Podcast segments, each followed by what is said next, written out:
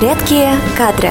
С вами Вероника и подкаст «Редкие кадры». Вы пишете потенциальному работодателю письмо после собеседования. Партнеры по бизнесу, коллеги внутри одной компании, менеджеры по продажам – все делают это. Составляют итоговое письмо, которое рассылается каждому участнику. Эта практика может помочь и при поиске работы.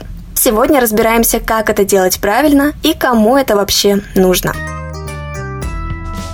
Такое письмо вряд ли пригодится на массовых позициях, где работодатели отсматривают много кандидатов и любое сообщение просто теряется в потоке почты. Но в международных компаниях и в любой ситуации, где нужно продемонстрировать знания делового этикета, такое мотивационное письмо точно не будет лишним. Я расскажу о трех веских причинах отправить письмо после собеседования.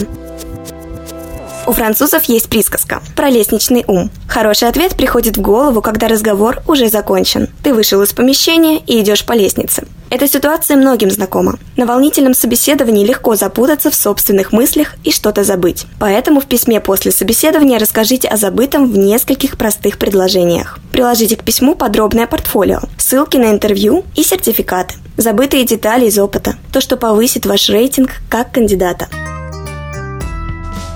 Подготовка к интервью включает в себя подробный список вопросов, которые нужно задать работодателю. Работу выбирают не на один день, поэтому заранее подготовьте важные для себя вопросы о компании и должности. Если один из вопросов вылетел из головы, задайте его в письме.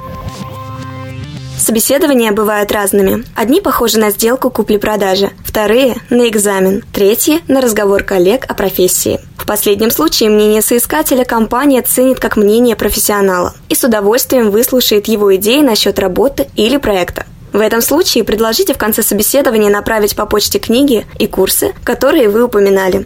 Но никто не любит непрошенных советов, поэтому прежде чем засыпать работодателей идеями, поинтересуйтесь, действительно ли они интересны.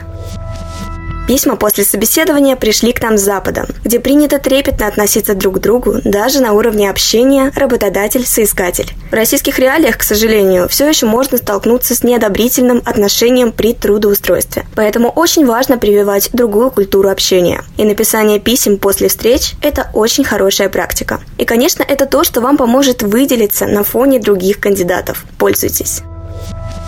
С вами была Вероника. До встречи в следующих подкастах. Редкие кадры.